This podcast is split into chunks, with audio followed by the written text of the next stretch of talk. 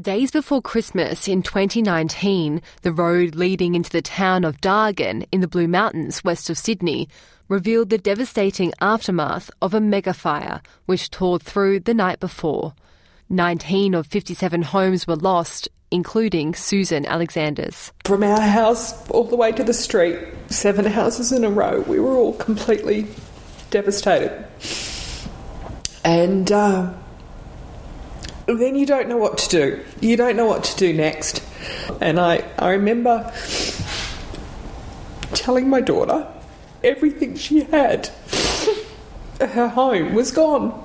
This is Sally Gillespie from Psychology for a Safe Climate. After a climate disaster, there's there's a high rate of traumatisation.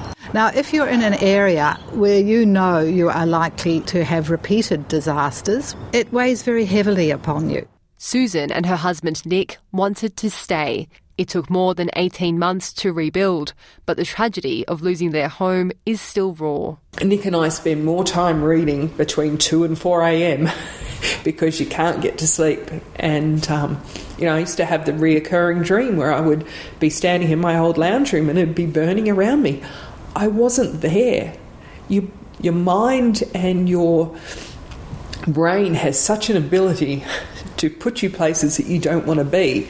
And it's so important to have community that you can talk to. From the ashes of the Black Summer fires, a new community group grew, focusing on connecting residents and supporting each other. Kat Boehringer is the president of the Association of Bell, Clarence and Dargan, also known as ABCD Inc. Our community, when I came here, it felt like a community of hermits. Um, you know, it's it's a nice, quiet part of the world. Everybody comes out here because they like their peace and quiet, um, which is great. You know, but not in an emergency. Our group is trying to bring all you know neighbours together, and every time people connect, they get to share those stories. And I think that's a part of making sense of of what's happened. Kevin McCusker is the treasurer of ABCD Inc. and lost his nursery in the fires. We had a community event at, uh, at the nursery, and uh, there were lots of people there, and uh,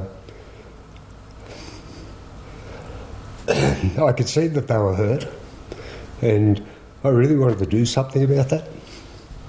So it became really important to me for us to be there for other people so that we could actually help them. Sally Gillespie says support should be given to community led initiatives. What we need is government funding for community led initiatives.